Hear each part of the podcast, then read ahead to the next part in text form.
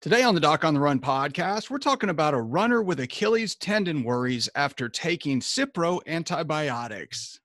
All right, now before we get started in this episode, I figure if you're listening to this, you probably have some issues with the Achilles tendon and you might be worried about it yourself. And if this is the case, you might want to check out the Achilles Masterclass. You can learn all about the Achilles tendons and what you really need to understand as an athlete who does not want to wind up with an Achilles tendon rupture. So go check it out. It's free. You can get it at docontherun.com slash Achilles Masterclass. Now let's cue up the theme song and we'll get straight into the episode. So, the big question is this How are runners like us, who don't like hearing doctors say, just stop running, who know that we simply have to stay active, how do we heal in a way that lets us stay strong, maintain our running fitness, and keep preparing for the next race, and still heal without making the injury worse? Well, that is the question, and this podcast will give you the answers. My name is Dr. Christopher Segler, and welcome to the Doc on the Run podcast. All right. Now, this episode actually comes from a question sent in from one of the podcast listeners. And Courtney wrote in and she asked, How long do I need to stop running or take it easy after taking five doses, meaning two and a half days, of Cipro? I told my doctor I was a runner, so I didn't trust their opinion on when or how I should run. I haven't ran since finding out the side effects two weeks ago, and the Achilles feels weak and a little thicker than the other side. Okay, this is a great question. So, if you look up this stuff about Cipro, which is an antibiotic which is often prescribed for lots of different things, uh, it can actually cause some trouble with the Achilles tendon. In fact, this is so well known that about 20 years ago, the FDA came out with a black box warning that is actually posted uh, on the box of medication when you get it that says there is actually an association with Achilles tendon ruptures, and this is a known correlation with taking the antibiotics. And so you have to be aware of it. Now, believe it or not, that was known a lot longer before the FDA posted this black box warning. But when I was in residency, the uh, the FDA black box warning came out, and we were all kind of shocked. Of course, we had no idea, as many people don't. And if you're a runner and you're given antibiotics, you always assume it's safe, but that's not always the case. So I'll tell you a little story about my own sort of close call with Cipro. Now, I was actually doing Ironman Florida one year, and on my time trial bike, I have one of those AeroDrink bottles with the huge straw sticking out of it between the handlebars so I can just keep hydrating the whole time I'm pedaling.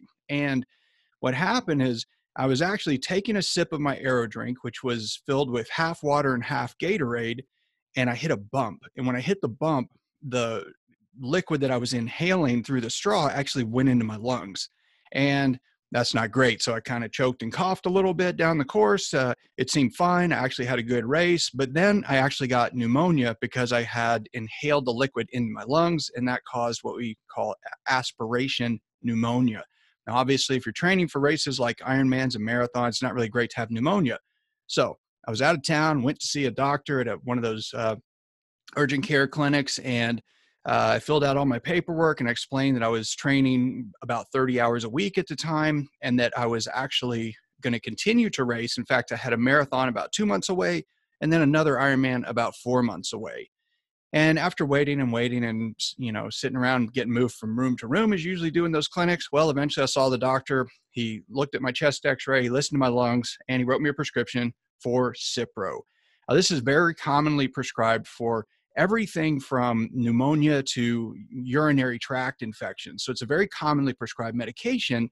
But again, there's this black box warning. And I mentioned that to him. Now, he was actually a little bit offended that I even brought it up. So I understand what Courtney's talking about here when she, you know, was a little hesitant to take the doctor's opinion. Um, but I just said, look, I'm you got to be kidding. I mean, I'm training, you know, 30 hours a week and I've got another marathon. You really think I should take Cipro? And he he basically admitted that he didn't really read all of my paperwork and that he didn't really realize I was exercising so much. And so he gave me a prescription for something different, which would treat the pneumonia, but not cause me to have such a concern about the Achilles tendon.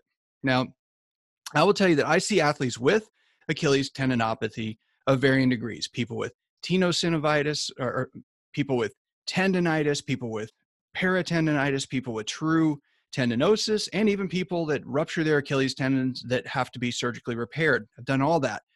Some of these athletes, of course, runners, who have Achilles tendinopathy and don't really understand why it began. They haven't tr- changed their training, they haven't done something new.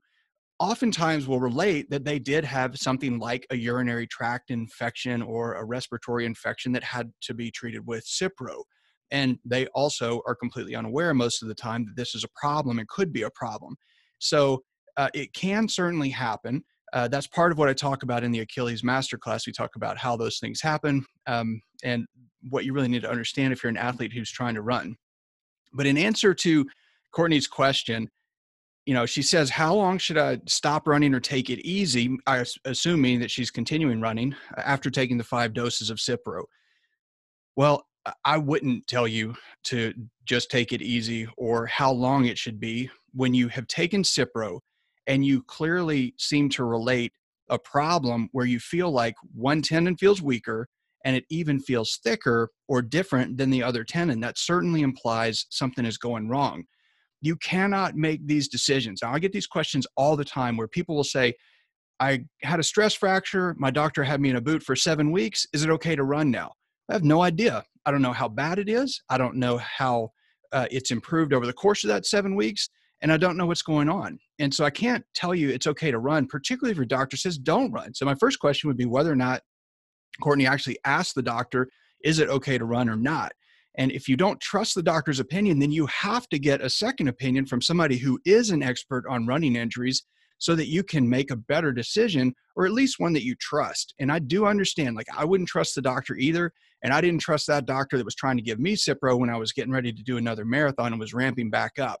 Now, that's not really great advice, you know, I don't think. And so um, you can't base the decision to run or not run when you have what you think is something wrong with the tendon just based on how long it's been since you've taken the medication.